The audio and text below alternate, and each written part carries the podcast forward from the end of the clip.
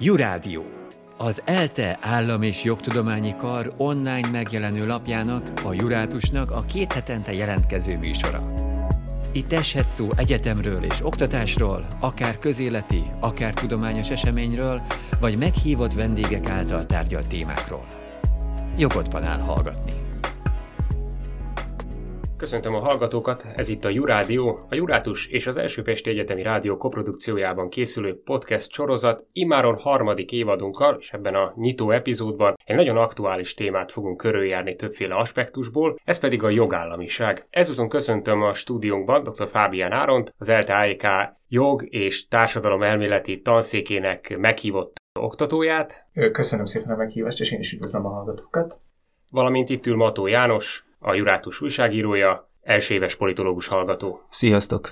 Elsőként azzal a kérdéssel fordulnék hozzátok, hogy tulajdonképpen mit is jelent az a fogalom, hogy jogállamiság? Hogyan lehet ezt definiálni? Hát talán épp ez a nehézsége a, a jogállamiságnak, mint fogalom, hogy nagyon sok definíciója létezik, mind történeti, mind elméleti szempontból, és talán emiatt is állhat ennyi vita keresztüzében, ugyanis nincs egy elfogadott definíciója, nincs egy elfogadott fogalmi kör, amit mindenképpen beleértünk a jogállamiságba, és emiatt lehet az, hogy mondjuk egy vitában két oldal, mind a kettő értelmesen a nyilvánvaló hiba nélkül azt tudja mondani, hogy ők a jogállamiságnak megfelelnek, vagy a jogállamiságtól mást várnának. Úgyhogy talán épp ez a nehézsége, nem tudom, mennyire menjünk bele ilyen filozófiai fogalmi distinkciókba rögtön itt az elején. Abszolút belemeltünk. Talán a legpraktikusabb felosztás, ez egy Brian Tamanaha nevű amerikai szerzőtől eh, származik, aki két dimenzió mentén szokta felosztani a, a jogállamiság fogalmakat, és már ez is mutatja, hogy ha már több dimenziós fogalmalkotást kell bevezetni, akkor itt elég sokféle versenyű koncepció van. Az egyik az az úgynevezett formális jogállamfogalmak, a másik pedig a szubstantív jogállamfogalmak. És ezeken belül is vannak hát ritkább és sűrűbb fogalmak, Tamalaha szerint.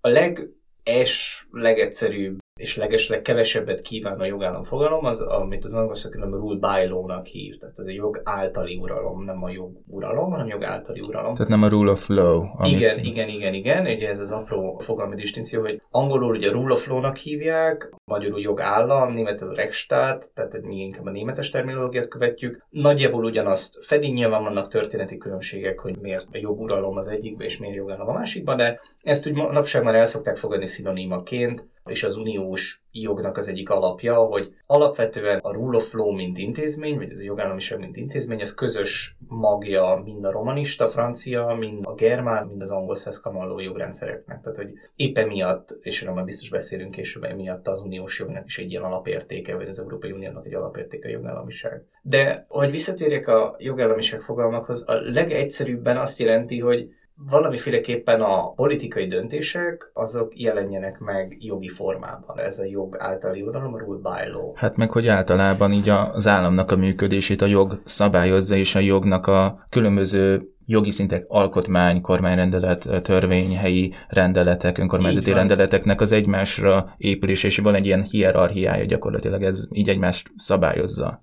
A hierarchia az egy... Nem? Az egy kontingens dolog nem feltétlenül létezik hierarchia, a lényeg az, hogy jelenjen meg jogi instrumentumokban az állam, vagy a mm. politika. Magyarul ne csak, nem tudom, statáriális parancsokkal a helyi csendőrfőnökök döntsenek, ne csak politikai nyilatkozatok történjenek, ne csak, nem tudom, bankszámla átutalások történjenek, hanem ezeknek legyen valamiféle jogi megjelenési formája. Tehát kell egy kiszámíthatóság, egy az egész rendszerben. Még csak ez sem feltétlen követeli meg a jogállamiságnak ez a nagyon-nagyon egyszerű definíciója. Pusztán az, hogy legyen valahol ez leírva. Ha utólag, akkor utólag, ha nem kellően világosan, akkor nem kellően világosan. De várjunk, hogyha utólag, akkor visszamenőleges törvénykezés, mondjuk ami most az ellenzéknek a részéről felmerül, az jogállamiság kategóriájába beletartozik? Épp ez a nehéz a jogállamiságban, hogy van olyan definíciója, ami alapján igen, van olyan definíciója, ami alapján Észak-Korea az egy jogállam. Mert hogy Észak-Koreában is vannak jogszabályok, Észak-Koreában is vannak alkotmányok. Ők is megfelelnek annak, hogy valamiféleképpen megjelenik törvényekben, rendeletekben, nem tudom pontosan az észak-koreai jogforrási hierarchiát, de megjelenik a politikai akarat ilyen szinten. De magyar példát is találni erre, mondjuk a 49-es alkotmány, hogyha hazai vizeken belül maradunk, hogy tulajdonképpen is le voltak írva sok szép dolog, idézőjelbe téve a szépet, de tulajdonképpen az is egy alkotmány volt végül is.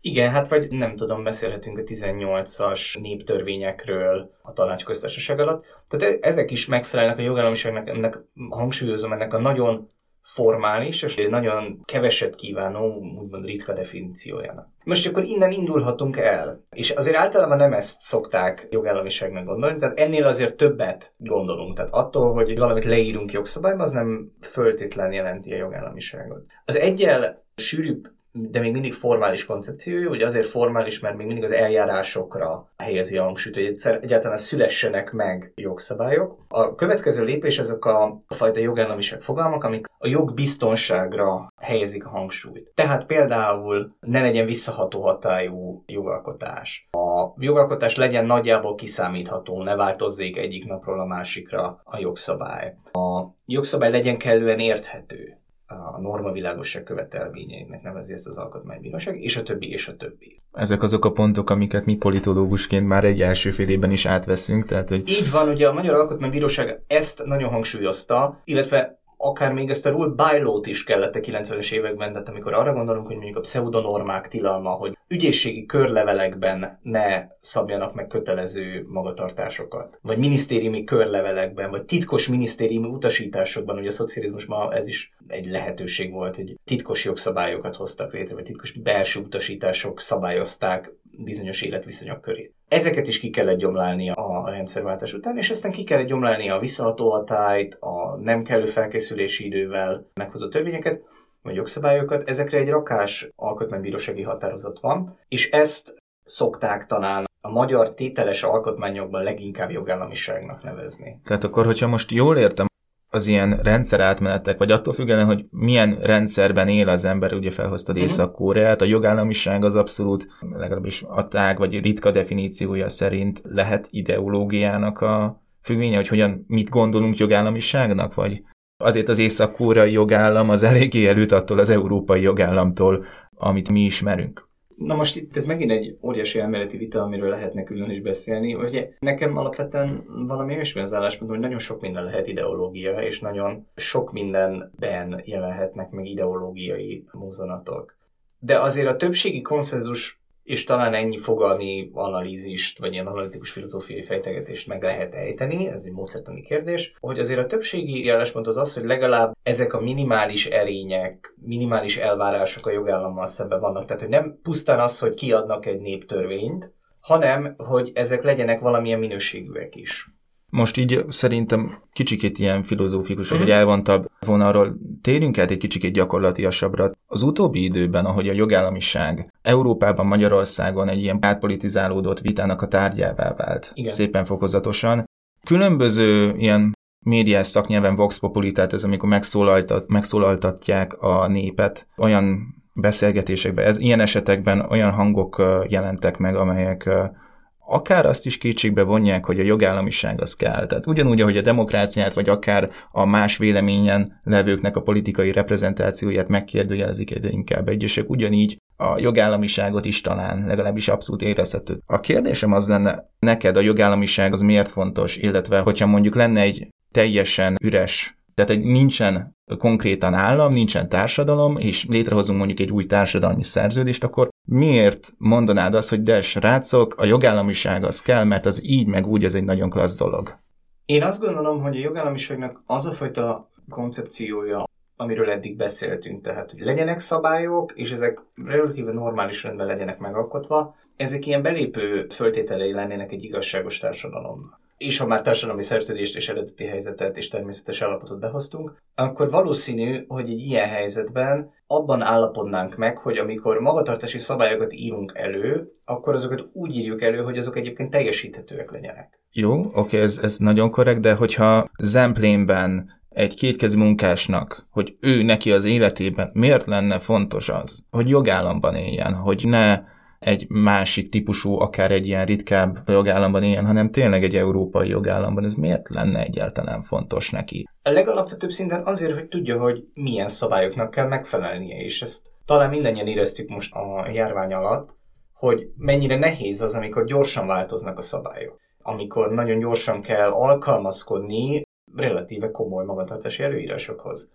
A jogállamiság például ennek is egy gátat szab, vagy egy keretet szab, hogy mennyire gyorsan változhatnak azok a szabályok, amik a mi életünket korlátozzák, vagy teret szabnak neki. A másik, hogy egyébként gazdasági szempontból, és ez a jogszociológiának egy ilyen nagy kiinduló pontja Max Weber óta, hogy a kapitalista gazdaságnak szüksége van arra, hogy tudja, hogy nagyjából milyen szabályok szerint működhet.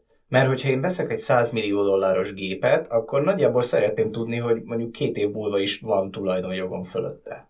És ez a fajta kiszámíthatóság iránti igény teremti meg azt, hogy a jogállamiságnak legalább ezeket az ilyen ritka vagy formális fogalmait elfogadjuk. És ezért ez egy ilyen nagyjából közös kiinduló pont, hogy azért ennyit mindenki elvár, csak ugye az a kérdés, vagy az a probléma, hogy hát ebben nagyon sok minden belefér. Tehát akkor, hogy most így összefoglaljuk, azért kell jogállamiság, hogy én, mint állampolgár tudjam azt, hogy a rendőr miért hát most majdnem népiesen káromkodtam egyet, tehát hogy miért húzhat meg 20 ezer forintra a közúton mondjuk a holnap után, mit szabad és mit így van, nem így szabad van. csinálnom. Ez a legalapvetőbb érték a jogállamiság. Illetve, hogy azok a cégek, amelyek nekem szolgáltatást, illetve munkahelyet adnak, azok ide tudjanak jönni, és ne kelljen attól tartaniuk, hogy a következő nap ellehetetlenülnek is be kell zárniuk a gyárat. Talán ezek a legegyszerűbb aspektusai. És aztán ennél, ennél mehetünk sűrűbbe is, tehát ha már azt jónak tételezzük, hogy mondjuk demokráciában élünk, és valahogy a, a minket szabályozó törvények a mi akaratunkból fakadnak, és ezért ezt általában el szoktuk fogadni jónak, az már lehet vita tárgya, hogy akkor hogyan is állapítsuk meg ezt az akaratot, többség, minősített többség, egyhangúság, stb. De hogy az azért egy relatíve intuitíve elfogadható álláspont, hogy azért azt szeretnénk, hogyha úgy szabályoznának minket, ahogy azt mi akarjuk.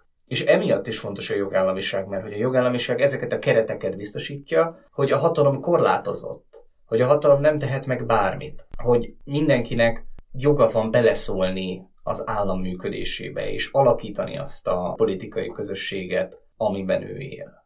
Egy olyan kérdést tennék most föl, hogy kinek van joga eldönteni, hogy egy állam jogállam el? Magának az államnak a polgárainak? Vagy például teszem azt, és erről fogunk majd beszélni, hogy Magyarország esetén az Európai Unió mondhatja azt, hogy Magyarország nem jogállam? Holott ott van az alaptörvényben beleírva, hogy Magyarország demokratikus jogállam. Hát az ön, is mondjam, az öndefiniálás ez mindig egy veszélyes egy veszélyes műfaj, hiszen nem tudom, bármilyen totalitárius rendszernek oda lehet írni, hogy ez egy jogállam, attól az még nem lesz az.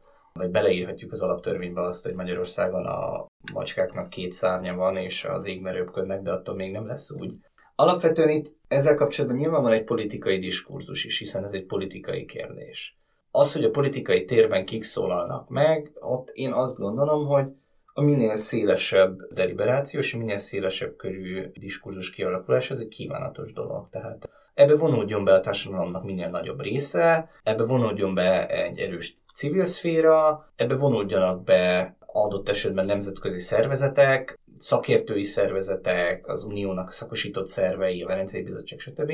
És az, hogy ez kidönti el, hogy végül is milyen államot akarunk, vagy mit jelent nekünk a jogállam, az természetesen egy adott politikai közösség akaratán kell, hogy múljon. Tehát a politikai rendelkezés ilyen értelemben a közösséget illeti meg. Attól, hogy mondjuk az angol királynő fejében megvan az objektíve helyes jogállam definíció, attól még nem feltétlenül lesz helyes, hogyha az angol királynő mondja meg nekünk, hogy hogyan kellene jogállamot csinálnunk Magyarországon. Itt most beszállok, mert végre ezt tanultuk már politológián, és nem egy olyan dolog, amiben így meghajolok, hogy ezt száz százalékig biztosan jobban tudod. Szóval, hogy általában a demokráciába be kell vonni minél több embert szerintem ezen a téren. Hogyha a társadalom minél nagyobb rétege gyakorlatilag szavaz és artikulálja a véleményét az egész rendszerről, az talán a legbiztosabb biztosítéka annak, hogy megvalósul és teljesül a jogállamiság. Mondjuk akkor egy ilyen társadalmi konzultáció az tekinthető a jogállamiság védőbástyájának? Ö... Tulajdonképpen megkérdezik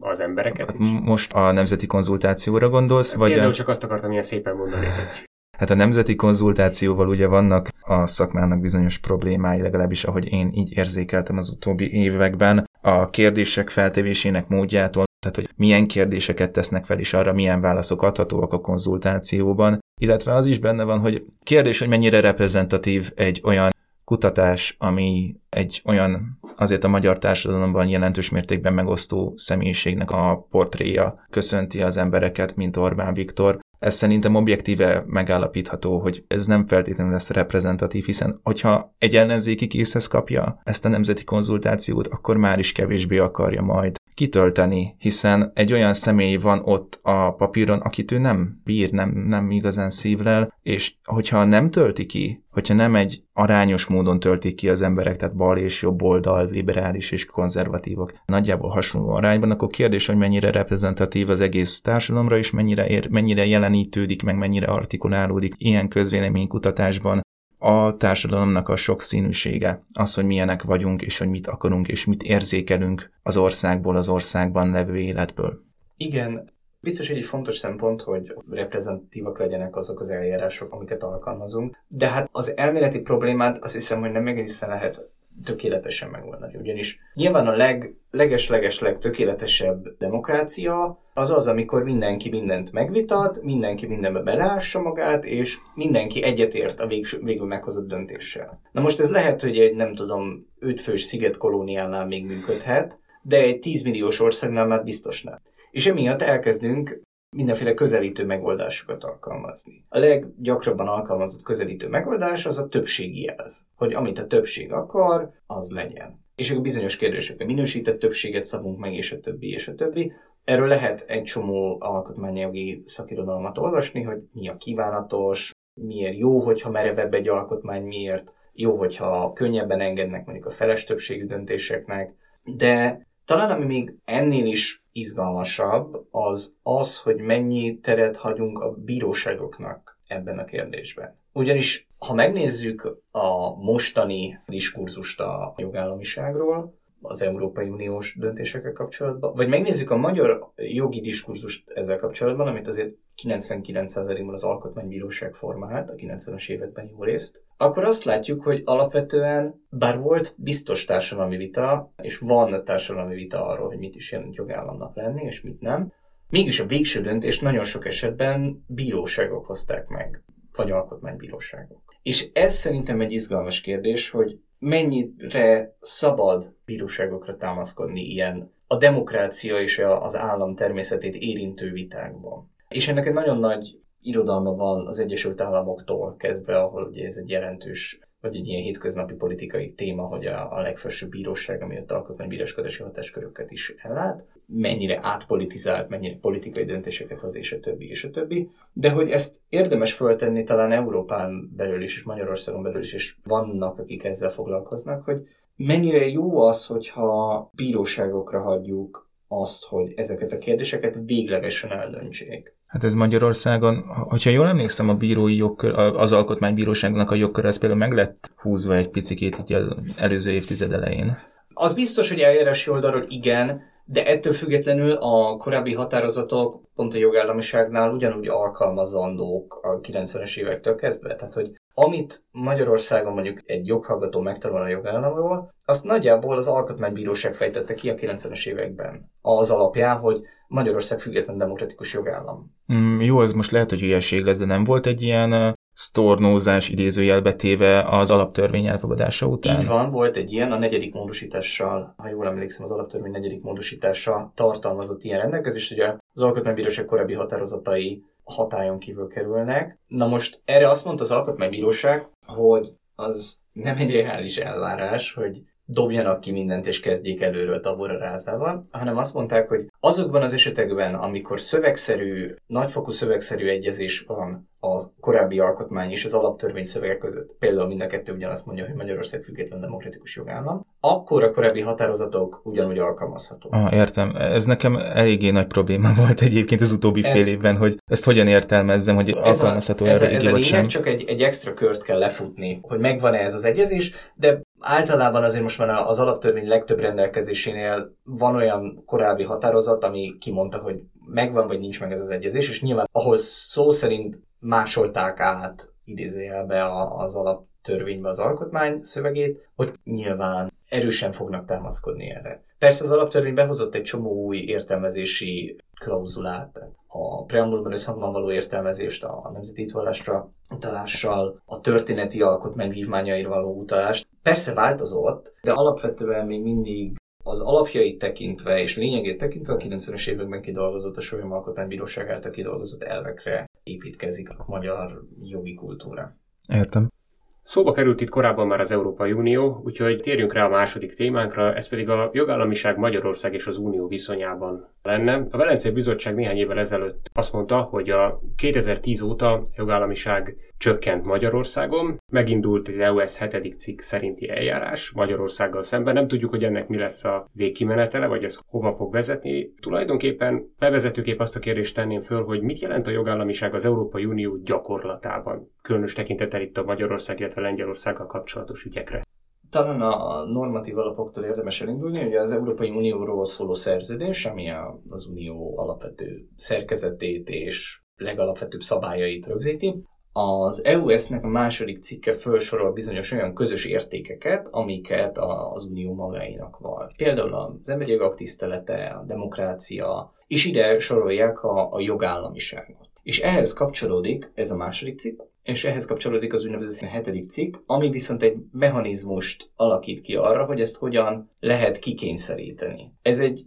elég ultima ráció megoldás. Ugye az Unióban nem lehet kizárni tagot, de a hetedik cikk szerinti eljárással bizonyos jogoktól meg lehet fosztani egy-egy tagállamot, amik egyébként ugye minden tagállamot egyelően megilletnének a döntéshozatalban való részvételhez fűződő jogok. Hogy pontosan mit jelent az uniónak a jogállamiság, az épp olyan nehéz megmondani, mint mit jelent Magyarországon a jogállamiság. Ugyanis hát nagyon sok különböző fogalom és nagyon nagy homályosság társul ehhez az egy szóhoz, hogy jogállamiság. És mostanában kezdték csak el kifejteni azt, hogy valójában miket is értenek ez alá. És érdekes módon, és erről is biztos fogunk beszélni, hogy ez a költségvetési támogatásokkal kapcsolatos rendelet bekerült bele. Tehát, hogy az Európai Unióról szóló szerződés kvázi alkotmány, az uniónak nincsen alkotmánya, de hogy ez az legalapvetőbb dokumentum, ami szabályozza jogilag. Ez tartalmaz egy utalást a jogállamiságra. És hogy Ebbe pontosan mi értődik bele? Na erről megy most a vita. Egyébként ez általában az Európai Unió működésére jellemző, hogy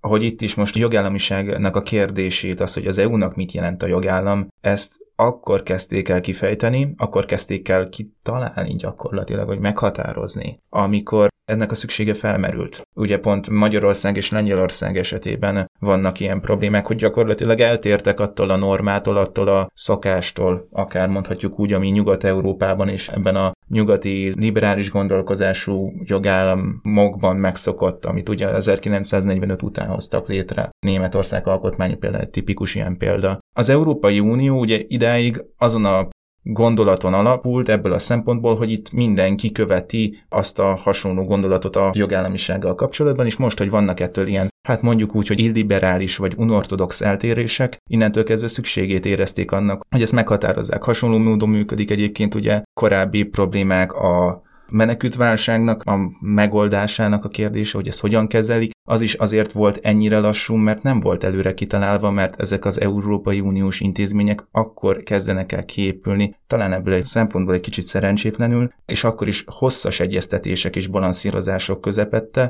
amikor ez a probléma megjelenik, hasonló volt egyébként az eurónak a megmentése, ugye a görög csőddel kapcsolatban, vagy most akár a Covid mentőcsomag és a közös hitelfelvételnek a kérdése is. Igen, hát én ehhez alapvetően két dolgot fűznék hozzá. Az egyik, és akkor az utóbbira reagálok először, hogy mm. az valahol egy, egy természetes működés mondja bármilyen politikai közösségnek, vagy politikai intézménynek, hogy a fölmerülő problémákat tudja szabályozni, hiszen a prospektív szabályozásnak vannak bizonyos korlátai, és épp minél inkább előre tekintően próbálunk szabályozni, annál inkább általános rendelkezéseket fogunk tudni alkotni. Itt egy közbevetés prospektív szabályozás mit jelent? Hogy jövőre nézve szabályozunk valamit. Mondjuk most a mesterséges intelligenciára vonatkozó szabályozások, azok nagyon sok esetben ilyen nagyon prospektív jellegűek, hogy próbáljuk kitalálni ezeket a fő irányvonalakat, amik ezt be fogják tudni határolni. De pont ez a, pont ez a lényeg, hogy minél inkább ugye próbálunk a jövőbe tekinteni, annál kevésbé tudjuk elképzelni, hogy milyen esetek merülnek föl, és annál általánosabb szabályra fogunk jutni. És az EU az általában nem így működik, hanem felmerülő kérdésekre így ad van, választ. Így van, így van, de hogy azért vannak minimális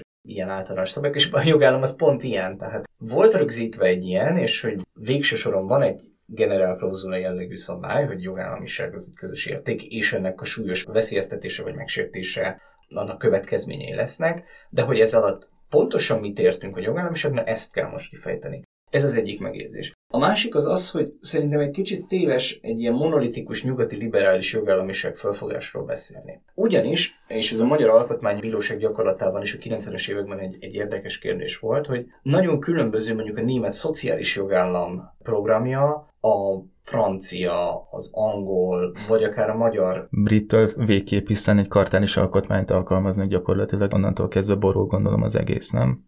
Hát most szerintem pont a jogállamiság szempontjából a kartális és történeti alkotmány... Nem csak a logikája, vagy hogy, tehát hogy onnantól kezdve nyilván máshogy fogunk. Ez, ez most egy... Um... A hagyományok mások, de alapvetően talán nem ezen múlik. Az biztos, hogy, hogy már nagyon másképp fogják föl. Mondjuk a német jogállamiság fogalom az nagyon erősen épít az emberi méltóság fogalmára, pont a Bonni alkotmány megszületési körülményei miatt, ugye a második világháború tapasztalata miatt nagyon erősen épít arra, hogy emberi méltóság van minden embernek, és hogy erre, erre kell épülni a jogállamnak. És a nagyon erős szociális dimenziója van. Tehát ott a német felfogásban, amennyire én tudom, a szociális dimenziója az, hogy bizonyos ellátások mindenkinek járnak, ez a jogállamiságnak a része. Míg a Magyar Alkotmánybíróság ennél sokkal formálisabban fogta meg a jogállamiságot. És ez egy érdekes vita, és ezt vissza lehet követni, ha az ember nagyon beleássa magát a 90-es évekbeli alkotmánybírósági határozatokban, hogy például az Linszki János alkotmánybíró, ő kifejezetten ezt a fajta szociális jogállamot tartotta kívánatosnak, és ő ezt olvasta ki a magyar alkotmány jogállam klauzulájából, aztán a többség inkább ebbe a formális irányba vitte el.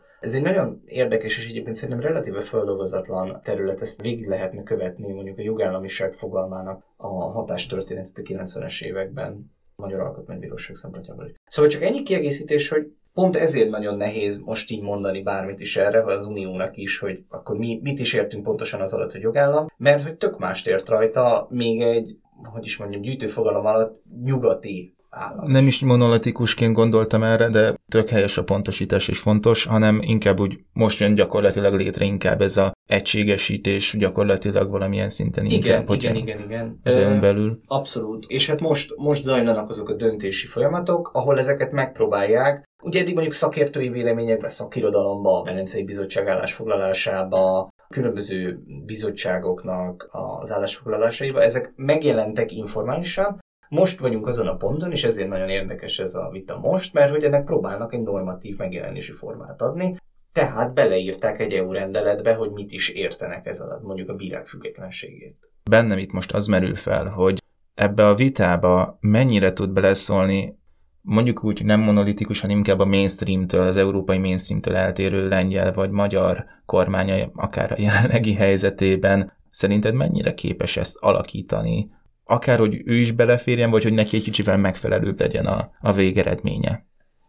érdemes ketté szállazni ezt a kérdést. Uh-huh. A, van egy ilyen aktuális dimenzió, hogy mennyire lehet rendes jogalkotási eljárás keretében, mondjuk ezzel a költségvetési támogatásos rendelettel kapcsolatban. Lehet, hogy erről érdemes lenne egy fél mondatot, hogy... Mindenképp. Szóval, hogy eddig volt az EUS-nek a második cikkében megemlítették, hogy a jogállamiság fontos, és az unió értéke. Az EUS hetedik cikke szerinti eljárás az gyakorlatilag a nukleáris opció. Tehát amikor súlyosan veszélyezteti egy tagállam a jogállamiságot, akkor ennek a megállapítására, illetve aztán egy szankcionálási eljárásra kerül egy sor. De ezek nagyon erős eszközök, és nagyon példátlan eszközök, hogy az Unióban ilyet alkalmazzanak. A mostani kérdés az az, hogy ennél gyöngébb eszközök bevezethetőek-e úgy, hogy ahhoz nem kell mondjuk az EUS-nek a módosítása, amihez viszont már minden tagállam egyhangú egyetértése kell. Hanem végig lehet ezt vinni mondjuk egy EU rendeletbe ágyazva, aminek a rendes jogalkotási eljárásban nem feltétlen kell százszerzalékos konszenzusa a tagállamok között. Kicsit ugyanaz a probléma, mint amit az előbb megvitattunk, hogy mikor elég a többségi döntéshozatal, mikor kell mindenkinek egyetérteni, stb.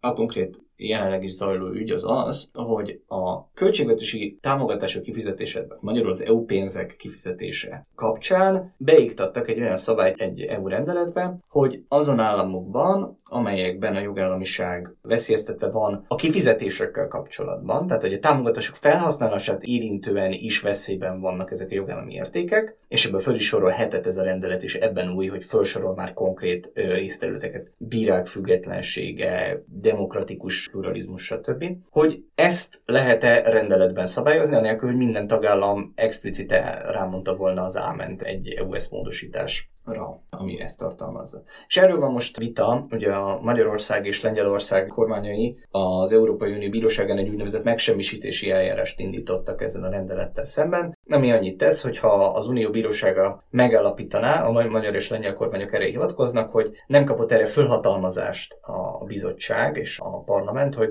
a jogállamiság fogalmát és a támogatások kifizetését a jogállamisághoz kösse, és hogy egyáltalán definiálja azt, hogy milyen jogállam, és emiatt ez a rendelet, ez szerződés ellenes, tehát az EU-szel ellentétes, és meg kell semmisíteni. Most ebben várunk a döntésre.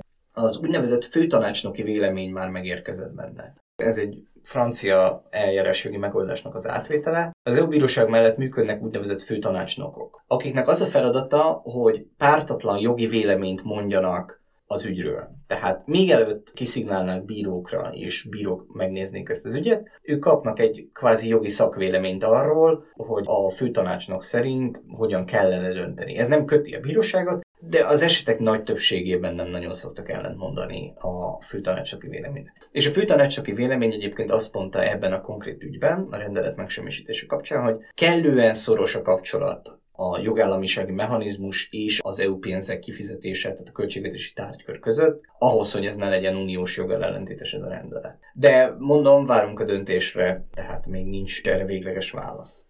Tehát, hogyha jól értem, itt most az a fő vita, hogy a parlamentnek, illetve az Európai Bizottságnak, ami, ha jól emlékszem, a miniszter tehát illetve a kormányfőknek a, a tanácsa. Nem, az az unió tanácsa. Az az unió tanácsa, a bizottság az melyik is? Az Európai Tanács az a miniszterelnöki szintű, vagy hát elnöki kormányfői szintű egyeztetőtestet. Van az Európai Unió tanácsa, ami a szakminiszteri szintű, van az Európai Bizottság, ahol ugye biztosok vannak, ők nem függnek egyik államtól sem, tehát uh-huh. nem kell otthonról követutasítást kérni, hogy mit szeretnének, hanem ők az uniót képviselik. És van a parlament, amit nyilván választunk. Csak azért kérdeztem, mert hogyha jól emlékszem, még 15-ben pont egy hasonló vita volt a menekültek szétosztásával kapcsolatban, ahol hasonló jogi vita volt a Magyarország, illetve Magyarországgal egy oldalon álló tagállamok, illetve a, inkább a menekültek szétosztását pártolók között, mert volt egy olyan tervezet, amely végül megbukott, de azt még ugye a miniszterelnökök ebből összeálló tanács fogadta el, és ott minden egyes tagállamnak vétójoga van. Még volt egy másik döntés, amely viszont átment, mert ha jól emlékszem, a külügyminiszterek vagy egy miniszterek tanácsa volt az, ami elfogadta, ott viszont többségi döntést kell hozni, és ezért kérdeztem rá, hogy valami hasonló van-e itt. Alapvetően hasonló eljárási, az a hogy nem vagyok jogást. Valójában szerintem a kérdés kettős is van ilyen uniós jogon belüli, meg egy kicsit erősebb megoldás is rá, és a magyar kormány mind a kettőt csinálja. Az uniós jogon belüli megoldás az azt mondja, hogy ez nem fér bele a, az unió fölhatalmazásaiba, ugye ultra vírész szabály, és emiatt meg kell semmisíteni. Ez egy ilyen nagyon, nagyon jogászos megközelítés vagy ilyen nagyon EU jogászos megközelítés, inkább azt mondom. A másik ága az egész történetnek, és ugye itt lehet hallani arról, hogy a, nem tudom, a magyar meg a lengyel alkotmánybíróság és az uniós bíróság közötti cica harc folyik, az az, hogy az uniós jognak mennyire van elsőbsége adott esetben a tagállami alkotmányokkal szemben. Fölülírhatja-e a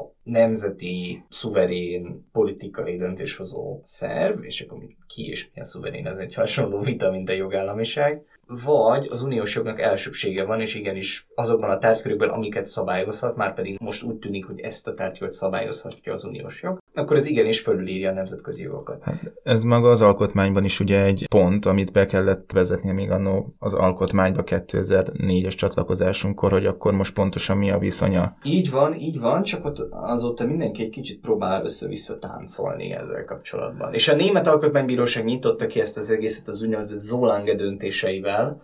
Az mikor volt és mi volt? Pontos dátumot nem tudom mondani hát hülyeséget sem akarok mondani, a 80-as években voltak. Ah, tehát, igen. A, ezek, ezek egy korábbi döntések, az a lényeg, hogy a Német Alkotmánybíróság bizonyos alapjogi garanciákhoz kötötte az uniós jog alkalmazását. Uh-huh. Tehát magyarul azt mondta, hogy ez az elsőbség az uniós jognak, ez nem annyira fekete és fehér, mint ahogy az általában működik. Mert ugye általában úgy működik az uniós jog, hogy ez a nemzeti jog fölött van. Mondjuk uniós szinten harmonizálnak valamilyen területet, mondjuk nem tudom, milyen összetevők lehetnek egy babacumiban, akkor a nemzeti jogszabályoknak alkalmazkodnia kell ehhez. És hogyha ellen mondanak az uniós joghoz, akkor félre kell tennie mondjuk egy nemzeti bírónak adott esetben a, nemzeti jogszabály alkalmazását. Igen, ezzel kapcsolatban egyébként általában van egy feszültség így az uniós jog meg a nemzeti jogok között, és ahogy én látom, az egész politikai helyezkedés, amit egyébként gyakorlatilag a Brüsszellel való harc, már mint hogyha nem azt feltételezzük, hogy ez mindössze egy kommunikációs vörös hering, vagy egy kommunikációs stratégia, mint amit az ellenzék mond. Tehát, hogy ennek van egy olyan vetülete, hogy pont az ilyen ellenmondásokat, hogy akkor most melyik élvez elsőbséget, illetve maga az uniós jog, ami létrejön, pontosan azért, hiszen eredetileg nem szabályoztak bizonyos dolgokat, az uniós jog nem terjed ki az Európai Unió bizonyos tevékenységekre, és ezeket létre kell hozni. Gyakorlatilag ezt vitatja a magyar kormány rengeteg esetben, hogy azokat létre kell lehozni, illetve hogyha létrehozzuk, akkor milyen feltételekkel hozzuk létre, és gyakorlatilag ennek az egész jogkörbővítésnek a összeegyeztetése a helyi nemzeti jogokkal gyakorlatilag ennek egy ilyen politikai harc van, egy politikai vita és küzdelem a különböző országok és különböző kormányok meg érdekcsoportok között. Hát alapvetően talán az a az most a, a politikai vita, vagy politikai narratíva, hogyha ha úgy tetszik, hát hogy az ember hogy értelmezi, hogy, hogy mennyire mélyítsük el ezt a fajta együttműködést. És ennek vannak ilyen különböző jogi dimenziói, hogy azok megjelennek ebben a politikai diskurzusban, vagy hogy felhasználják mondjuk ezeket a jogi eszközöket most nem azt mondom, hogy a jog az föltétlenül politika, és a jogban csak politikai alapmotivált döntések vannak, hanem azt mondom, hogy a jogot föl lehet használni, vagy jogi eljárásokat föl lehet használni bizonyos politikai célok elérésére, vagy bizonyos jogi döntések azok segíthetnek bizonyos politikai elképzelések érvényesítésére, és mondjuk a, a lengyel, vagy akár a magyar alkotmánybíróság értelmezése az táptalajt tud nyújtani annak a fajta, inkább konfederális Európában gondolkodó magyar kormánypolitikának, tehát a nemzetek Európája koncepciónak, amit a, a magyar vagy a lengyel kormány inkább propagál, mondjuk szemben a, a franciáknak ezzel a ever closer union, tehát ezzel az egyre szorosabb unió koncepciójával. Mondjuk a franciák a gazdaságilag is talán egy fokkal jobban járnának jelenlegi helyzetben, mint talán a magyar gazdaság. Talán ez tőkeerősebb francia cégek benyomulnak, vagy e- ilyet, tehát ezt a, a, láttunk már a, példát. Hát az már nem az én... Nem a te szakterületed, ezt csak így hozzátoldom, hogy... Igen, de tehát, hogy nyilván vannak amögött is indokok, hogy melyik nemzet melyik politikát képviseli inkább. Szerintem ebben az esetben pont az az érdekes, hogy ezek elsősorban nem politikai diskurzusként jelennek meg, és akkor itt csatolnék vissza arra, hogy akkor kinek kell mondjuk a jogállamiságról döntenie, hogy nem arról van szó, hogy ezeket direkten megközelítjük, ezeket a kérdéseket hogy nagyon direkten fölvetnénk azt, hogy szükség van európai alkotmányra, vagy nincs, vagy akkor föderális unió, vagy nem, és a többi, és a többi, hanem ilyen kerülő utakon érintjük ezeket a kérdéseket. És ez szerintem nagyon-nagyon izgalmas, és hát nagyon-nagyon sok jó jogesetet, meg jogi munkát teremt azoknak, akik ebből élnek, vagy akik ez iránt érteklődnek visszacsatolok, amit elfelejtettem, az a politikai harc, amelynek a végén gyakorlatilag egy ilyen hatalmas konszenzust kell létrehozni, folyamatosan rengeteg tárgyalás és balanszírozás terén. Kérdés, hogy ez most egyébként mennyire fog megvalósulni így, hogy a néppártból is ki lett zárva a Fidesz, és hogy gyakorlatilag most az a vita tárgya, hogy akkor most a hetes cikket, azt hogyan és mennyire alkalmazzák Magyarország ellen, de gyakorlatilag egy ilyen hatalmas konszenzus a cél minden ilyen nagy brüsszeli karcsörte esetén, amikor a végén annó Merkel, most már Scholz, illetve Orbán Viktor is haza tud menni, és ki tudja jelenteni a közönségének, hogy nyertünk, és milyen nagyon királyak vagyunk ez általában minden országnak. Hát, így. hogy kevésbé cinikusan minden ország elégedett azzal a kompromisszumos döntéssel, ami megszületett. Hát, vagy minden, minden ország politikusra elégedett. Én, én cinikusabb vagyok a politikusokkal szemben, de csak azért, mert sokkal érdekvezéreltebb embereknek, vagy legalábbis intézményeknek tekintem, mint amilyenek mondjuk egyes állampolgárok. Szintén fölmerül a jogállamiság, így a koronavírus helyzet idején különleges jogrendben élünk lassan már két éve, és most például Európa szerte tüntetéseket látunk Magyarországon is volt ilyen megmozdulás a Covid diktatúra kapcsán. Meddig mehet el egy állam a szabályozások terén, így különleges jogrend idején? Alapvetően talán a legfontosabb korlátai az állami hatalomgyakorlásnak azok az alapvető jogok vagy alapjogok amiket ugye a magyar alaptörvény is van egy alapjogi katalógus, ami meghatározza, hogy például minden embernek joga van az önrendelkezéshez és az autonómiának bizonyos fokához. És még egy rakás jogot említ a magyar alaptörvény is. Ezek főszabály szerint csak nagyon szűk körben és nagyon szigorú tesztek mentén korlátozhatók, más alapvető jog érvényesülése érdekében, hogyha van legitim cél, szükséges a beavatkozás, és arányos az elérni kívánt cél, hogy ez az úgynevezett szükségességi arányossági teszt nagyon egyszerűsítve. Alkotmányok három, igen. Igen, és ez egy ilyen relatíve széles körben alkalmazott standard, tehát a Strasburgi Bíróság is szükségességi arányossági tesztet alkalmaz, a Magyar Alkotmánybíróság is, még általában az Európai Alkotmánybíróságok ebből indultak ki főszabály szerint. A különleges jogrendek jellegüknél fogva bizonyos alapvető jogokban nagyobb eltérést engednek, vagy nagyobb korlátozást engednek. Például a magyar alaptörvény is ismer olyan alapvető jogokat, amiket különleges jogrend idején, amilyenben most vagyunk, ez a veszélyhelyzet, ez ilyen, különleges jogrend idején a szokásostól eltérően lehet korlátozni, tehát kevésbé érvényesülnek azok a fajta garanciák, amik egyébként érvényesülnének. Tipikus példa mondjuk a szólásszabadság korlátozása, ami mondjuk egy Becsületsértés esetén? Általában becsületsértés, de... de... Rémhírterjesztés például. Rémhírterjesztés, az is nagyon jó. Becsületsértés, nem tudom miért hamarabb eszembe jutott. Talán a fontosabb az, hogy normál esetben a, a szólásszabadságnak nagyon tág teret hagy mondjuk az alkotmánybírósági gyakorlat, és nagyon kiemelten kezeli, és csak nagyon ritkán, nagyon erős más alapjogok azok, amik korlátozhatják, például mások emberi méltóság a becsülete, tipikusan ez egy korlátja. És akkor azt látjuk, hogy mondjuk, ha nem a járványhelyzet miatt elrendelt veszélyhelyzetet, de mondjuk ugyanilyen rendkívüli jogrendet rendelnének el mondjuk egy aktív háborús helyzetben. Ugye nyilván háborús helyzetben a, a hadimorál föntartása, stb. miatt akár jobban lehet korlátozni a szólásszabadságot. Tehát ez a ráció ezek mögött a rendelkezések mögött, vagy mondjuk a, az emberek, ha nem a szólásszabadságot, hanem mondjuk a mozgási szabadságot, ami ugye alapvetően mindenkit megillet, hogy megválassza a lakóhelyét, stb. Hogy még járvány alatt ezt tapasztaltuk mindannyian, hogy ez sokkal erősebben korlátozta az állam. Igen, kijárási korlátozás például. Így van. Igen. Na most erre egyrészt van egy, egy explicit felhatalmazás, hogy bizonyos alapvető jogokat jobban lehet, vagy erősebben lehet korlátozni. Vannak olyanok, amiket nem. Mondjuk az emberi élethez való jogot, azt nem lehet különleges jogrend idején sem. Az élethez és méltósághoz való jogot, azt soha nem lehet korlátozni. Most kanyarodjunk vissza a szólásszabadsághoz egy picit, és egy picit off leszek, de talán belefér.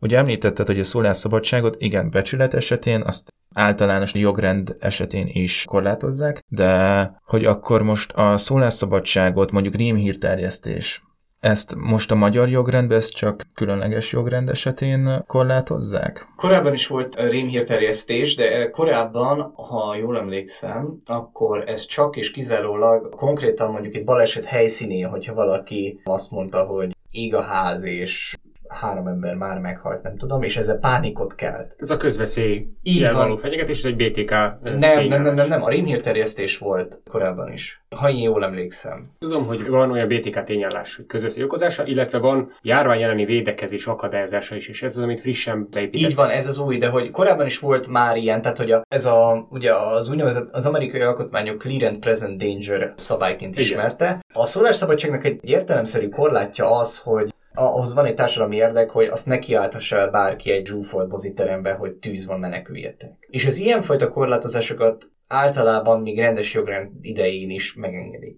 A nagy kérdés az, és ez az új rémhírterjesztéses történet, hogy meddig mehet ez a dolog, és meddig terjedhet ez a fajta ilyen preventív korlátozása a, szólásszabadságnak. Meg kifejezetten az is felemerül, és ez már megint egy tágabb, mint a, csak a Covid vagy csak a jogállamiság, de hogy magáncégek, tipikus példa Twitter, Facebook, YouTube, és akkor az a felirat, hogy akkor most a COVID-19-el kapcsolatos információt itt és itt tudod elérni. Ez szólásszabadság korlátozása mondjuk, hogy leveszünk bizonyos posztokat, egy magáncégnek nyilván joga van ehhez, csak kérdés, hogy mennyire van joga egy olyan magáncégnek, amelynek a információ közlés, a távközlés, az információ áramlás terén olyan monopóliummal rendelkezik, mint akár a Facebook. Illetve az is felmerül, hogy az ilyen, mondjuk egy ennyire bizonytalan, mert konkrétan az, hogy tehát egy ennyire bizonytalan téma esetén, mint a COVID, amely folyamatosan változik, és folyamatosan frissül az, hogy mit tudunk erről, és tipikus példa, hogy annó, amikor ez az egész kitört, elkezdődött, akkor az, hogy mindez Wuhanból, és akár abból a bizonyos laborból induljon el, az egy alufólia sisakos rémhírként volt kezelve, amit ma simán oda alá azt a COVID-19-es matricát, vagy akár le is szednénk a Facebookról. Míg ma annyira már nem utasítjuk el ezt a gondolatot. Ennek már van egy ilyen társadalmilag valamilyen szinten egy ilyen elfogadottsága, hogy akár ez is lehetett, és már nem szankcionáljuk annyira ezt a gondolatot. Ugye általánosabban a labortól meg Wuhantól függetlenül is, ugye ahhoz biztos, fűződik egy nagyon-nagyon erős társadalmi érdek, egy demokratikus társadalomban, hogy a véleményeknek, ezt úgy mondták a klasszikus 19. századi liberális filozófusok, hogy egy ilyen szabad piac, ahol minden, mindenkinek a véleménye megjelenik, és aztán majd győz a legjobb, vagy győz a legigazabb vélemény. De hogy ez hagyni kell ezt a folyamatot lezajlani. És emiatt nehéz ez a fajta egyensúlyozás, hogy hol van az, hogy kiáll valaki a nyilvánosság elé és mond valamit, de valaki más oda megy hozzá, és azt mondja, hogy ez nem igaz, ez tévedés, és emiatt meg lehet cáfolni. Mondjuk egy tudományos vitában, például nem tudom, a gyógyszerek hatékonyságával kapcsolatban, vagy az oltások hatékonyságával kapcsolatban, vagy a tudomány is ilyen, hogy egymással vitatkoznak tudósok, és cáfolják meg egymás állításait, és jönnek ki pontosabb eredmények, és felül kell vizsgálni. És hol van az a határ, ahol ennek a szabad vitának, ami kívánatos, gátat kell szabni, mert valami olyan nagyobb érték van vele szembe, ami már a korlátozást indokolta teszi. És ez a nagyon nehéz kérdés, és egyébként a Magyar Alkotmánybíróság korábbi gyakorlata nagyon szigorúan védte a szólásszabadságot. Nagyon szűk kivételeket szabott csak meg az alól, hogy mikor korlátozhatatlan a szólásszabadság kifejezetten mondjuk a szélsőséges politikai beszéddel, a becsületvédelmével, a magánéletvédelmével kapcsolatos kivételek voltak. Csak kérdés, mit tekintünk szélsőségesnek? Ugye az utóbbi egy évben Magyarországon például a Sinopharm vakcinának a hatékonysága volt egy olyan kérdés, amivel kapcsolatban volt egy igen erős állítás ugye a kormány oldalon, mi szerint akik ezt megkérdőjelezik, azok oltás ellenesek. Aztán pedig jönnek ki, most megint egyébként kijött gyakorlatilag ugyanaz az információ, csak most megint megerősítés nyert, hogy akkor most mennyire gyengébb, mennyivel gyengébb a többi védőoltáshoz képest a Sinopharm. Ugyanakkor meg ott vannak Torockai Lászlóék, a Mi Hazánk mozgalomnál, akik, ha jól emlékszem, pont tegnap volt bent az egyenes beszédben az ATV-ben, és többek között arról is beszélt, hogy ők kivizsgálnák, hogy pontosan mi az eredete a COVID-nak, hogy ez honnan jött, és itt már lehet, hogy olyan attitűdökre játszunk rá, ami nekem már sok, de lehet, hogy másnak már nem, és akkor most hol nekem most moderációt kellene tanúsítanom abban, hogy hát ezt már mégse kellene, vagy nekik kellene moderációt tanúsítaniuk. Tehát Ezért ez... nagyon nehézek ezek a kérdések egy plurális társadalomban, hiszen ennek a plurális társadalomnak velejárója az, hogy véleménykülönbségek vannak, és ezek, ezek ütközni fognak. Ami talán fontos és kiemelendő még itt a rémhírterjesztése kapcsolatban az az, hogy nagyon veszélyes az, amikor ezt ilyen nagyon blanketta fogalmakkal szabályozzák. Tehát ilyen nagyon általánosan szabályozzák. Mondjuk, hogy a járvány elleni védekezés hatékonyságát veszélyeztetheti. Ebben nagyon sok mindent bele lehet olvasni, és ez önmagában veszélyes, pont arra a plurális társadalomra nézve, vagy arra a plurális vélemény különbségekre nézve, amiket egyébként a szólásszabadság védeni hivatott. És amely pluralitás gyakorlatilag a demokráciának, egy működő demokráciának a feltétele az, Így hogy van. ezek artikulálódnak ugye a társadalomban, és megjelen, megjelennek a döntéshozatalban, az fontos. És ez a feltétel annak, hogy ez működik. Ugyanakkor meg a jogrendszernek, ahogy én tudom, bár kettő jogásszal egy szobában talán nem nekem kéne okoskodni, de ahogy én tudom, kell valamilyen szintű általánosságot is, egy rugalmasságot felmutatni egy jogszabálynak, hogy ne egy bizonyos specifikus dologra lehessen csak alkalmazni, hanem szépen fokozatosan, ahogy változik a világ, úgy az még érvényben maradhasson, aztán a bíróság eldönti, hogy pontosan mi újság. Így van, hát ugye itt a jogbiztonság és a szabályok általánosságának a problémája merül föl.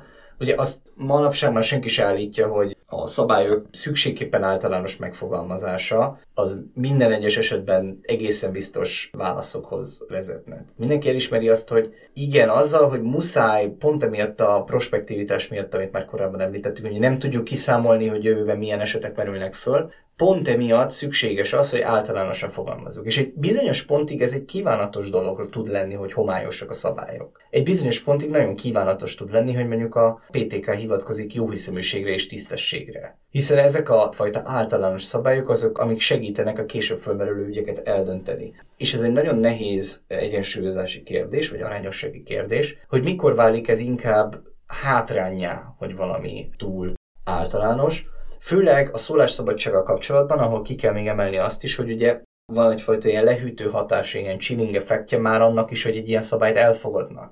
Hiszen azzal, hogy van egy ilyen szabály, azzal bizonyos vélemények már nem artikulálódnak, a miatt, mert hogy nem tudjuk, hogy pontosan akkor mit is jelent mondjuk ez a, ez a büntetőjogi tényállás. Tehát emiatt nagyon nehéz kérdés ez, annak ellenére, hogy abban talán egyetértettünk, hogy a, a hamis hírek, vagy a hamis tények terjedése és a rémhírek terjedése az valóban egy nem kívánatos dolog egy társadalom számára. Persze, csak ez ugyanolyan, mint a jogállamiság, ki fogja eldönteni az ég egy a világon, hogy mi a hamis hír és mi nem.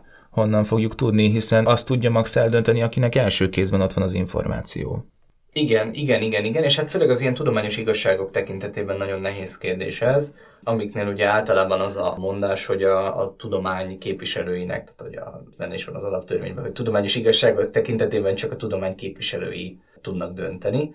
És ennek van még egy extra rétege most, hogy mi a helyzet ezekkel a platform szolgáltatókkal, amiket korábban említettél. Mi a helyzet a Facebookkal, a Twitterrel, a YouTube-bal és a többi és a többi. Vagy most a Spotify-jal, ugye a Joe Rogan mm. podcast kapcsán ez a, ez a legfrissebb fejlemény. Mondjuk Joe Rogan az egy kicsikét árnyaltabb, hogy ott nem csak, hogy platformot ad neki a Spotify, hanem még meg is vette magának a műsornak az egyedül közárólagos szolgáltatási jogát, ha jól emlékszem. Ezzel azért egy ilyen plusz színezetet kap az egész meg a műsorunk is. Van-e még valami téma, ami marad bennetek?